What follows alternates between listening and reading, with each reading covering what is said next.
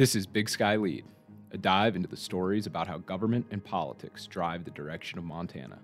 This podcast is from the reporters of the Montana State News Bureau in Helena, your eyes and ears on state government. It's produced by me, Tom Bridge. Our team brings you an examination of Montana's new landscape with new laws, a new governor, and a new Republican dominance across all of state government.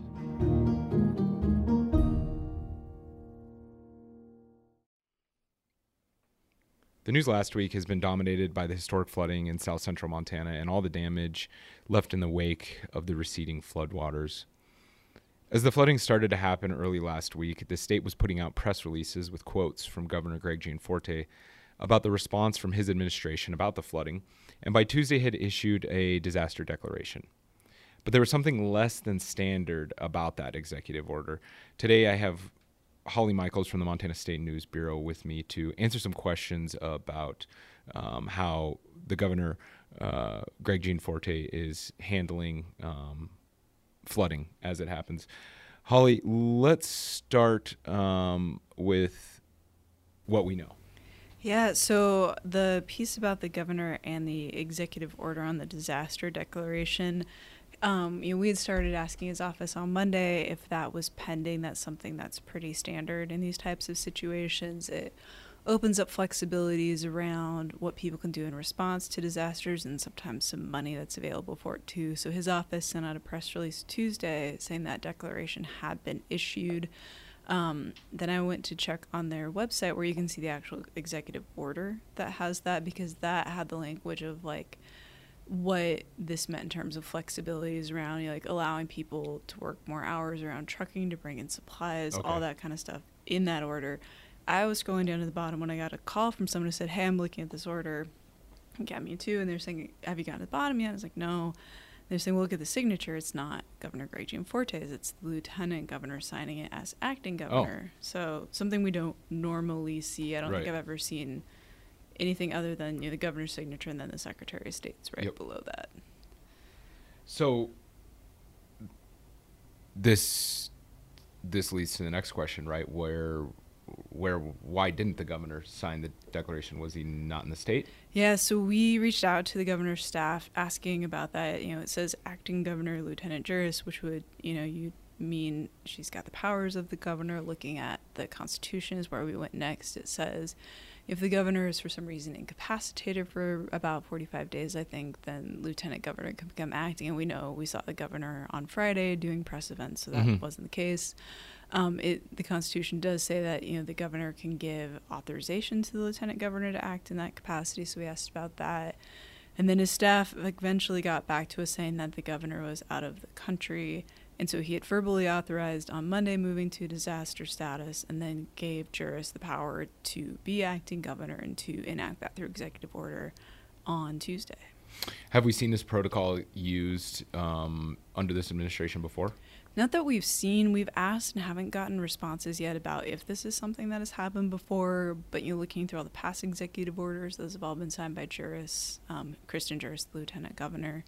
But we don't you know maybe there's times where that's happened before that she's been in acting capacity and we just haven't seen any like formal actions but it, it's pretty rare from my understanding this would happen um, it's not like Montana's pretty different from Idaho, where they have a different system of if the governor's like out of the state. and We've seen some pretty high profile conflicts right. in that state of like, then the lieutenant governor just has power to do, you know, act as governor. That's not quite the situation here. Right. You need to transfer it. So I don't think so. It's pretty rare, but we just haven't you know gotten response to those questions yet. Okay, so at this point you're reporting um, the governor. You, you, know, you find out the governor is not in the country. Um, did we find out where he is, and how did we find out?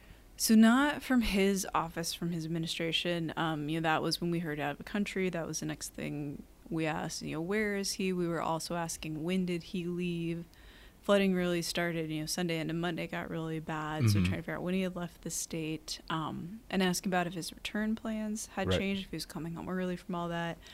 There was a reporter, Maritsa Georgiou from Newsy, who had tweeted about a photo that had been sent in to her that showed the governor was in Italy, and then his office had later confirmed that, but not until he got back. His office was citing um, security protocols and issues hmm. around that for saying that's why they weren't able to say where he was until he was back in the U.S. and almost to Montana. So uh, Gianforte, Governor Gianforte, is back in the state, and uh, what? W- how, how's he responding to the flooding since? So he's been down in the regions doing tours. I think just about every day, meeting with people on the ground there, hearing from officials, hearing from FEMA. Um, you know, head of FEMA was out in Montana, touring damage with him. You know, his office did say and it you know it's 2022 like that he was in contact the whole time he was gone right. in communication you know we can be doing these things but you know something i would like to be able to ask him we just haven't had time with the governor yet is you know we've seen him before in disasters you know the importance of him being there as soon as possible you know i think you and i went up to um, denton. denton. after the fire right. yeah and he was there you know right after so early i mean you know and, and you know floods, wildfires, any sort of natural disaster, the governor always comes and tours. Um, and I guess you know, is this largely a ceremonial thing? Is this is this a morale booster, or is there actually uh, does it lead to more productive results if the governor is on the ground meeting with the locals? Yeah, you know, I think just from having seen you know this governor and past governor following disasters, going to places, it means people. It means something to people to see mm-hmm. their governor there. Um, yeah, so I think that does help. It is a morale boost. It's one of the times I think in this job where we see like party affiliation doesn't matter at all. Right. It was just the governor and people like that there. Right.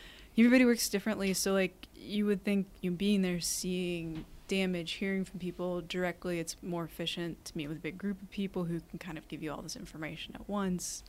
Um, you know, we saw him go down there right away, so obviously it was important for him to get there um, and see what's going on and you know, probably meeting with FEMA officials one on one, you know, when you're down there is important. So, you know, I think we've seen just with this governor before, being there is important. And I think one of our unanswered questions, I think, you know, there's different, we've seen frustrations that he was out of the country when this happened. And, you know, we all know people take vacations. Right. That, that happens. Even the governor. Yeah. Um, I think from the press's perspective, we were trying to understand – I mean, we didn't have any indication he was gone until it was Lieutenant Governor Juras' signature on that executive order. And then trying to understand, you know, when he left, mm-hmm. how quickly he was coming back, you know, what kind of briefings he was getting before he left about this, you know, like all of that. You know, obviously, people like we said, like, you're gone. That happens, but just trying to figure out the situation around that. But I do think it was important for him to return and go see damage as quickly as possible. And and how forthright is the governor's office with answering these questions? Um, and then what questions remain?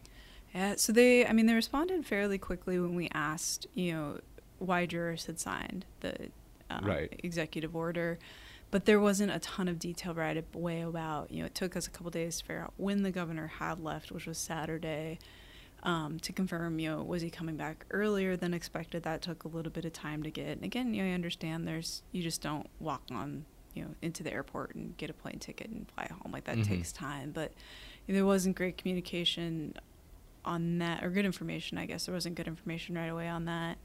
Um, you know, the piece that our reporter Sam Wilson was working on for a while and finally got was confirmation from the governor's office that he was in Italy and that's something Sam's been talking with them about. You know, they said security concerns. We're trying to better understand what those are because you know, the governor has a schedule that he'll put out. You know, you see him traveling around Montana, and he does have highway patrol, you know, with him during those stops. But he's trying to better understand those protocols, security around that. We kind of went through something similar, less security focused, but with former Governor Bullock when he was going to Iowa for a presidential run, right? And sort of the security around that, and highway patrol troopers, and you know they kind of showed us through like this whole protocol why they were traveling with him for that kind of work, and then they officially didn't because it's a presidential campaign. But there's a lot of just security stuff that we don't really understand. All of that. We also don't really know much about like you know the decision to make Juras acting and just what that entails if it's happened before. Some of those questions are still outlying too. Now, and this is this similar to to the way that the administration has handled press inquiries um, with other things in the past?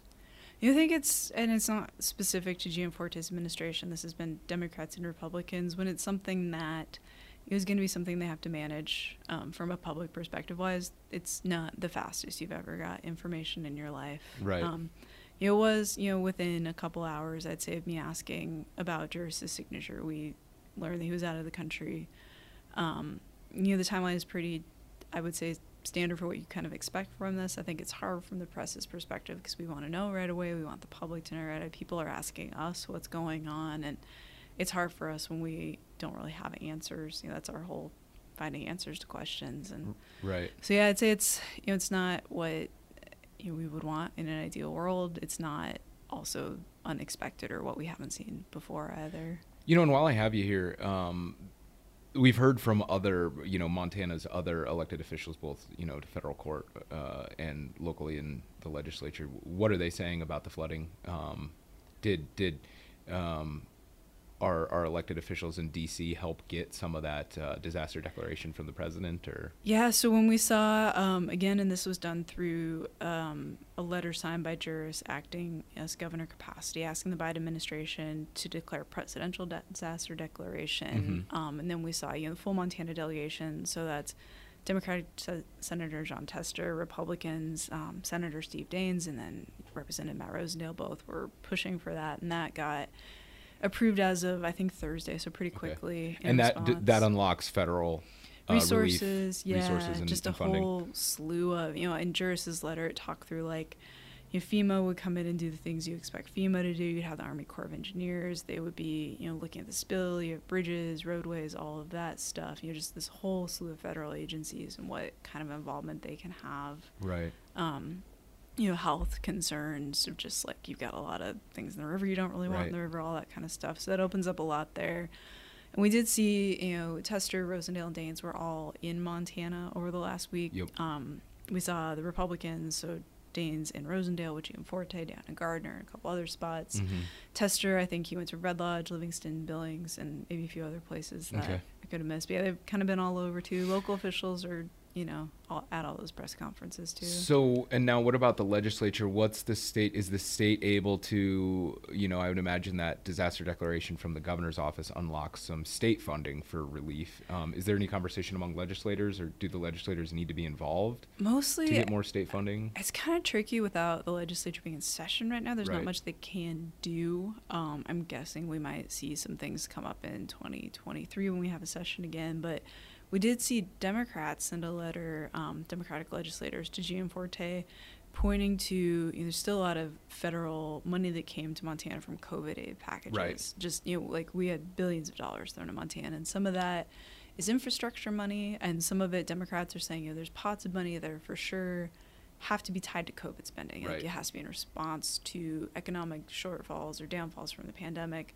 They're saying there's money with some more flexibility there that can just be helped used to help businesses you know just recover if they're facing hardship or you know just different pots of money that have more flexibility And so these are Democrats in the legislature um, hoping to. And, and have we heard from their Republican counterparts or the governor's office on if there's willingness to tap into that money? you know, I haven't seen much yet. You know, I've Okay. seen just you know, Republicans express like Democratic legislators are too, just you know, sympathies for people who've been affected by flooding, talking about just how horrible this is and looking at ways to help. But I haven't really seen much yet. I think the governor's office. I don't know if we've heard from them about you know if they feel the same flexibilities are there with that COVID money, or if it's you know been allocated yet, or it's not just super clear like what exact pots we're talking Right. about yet. So Right.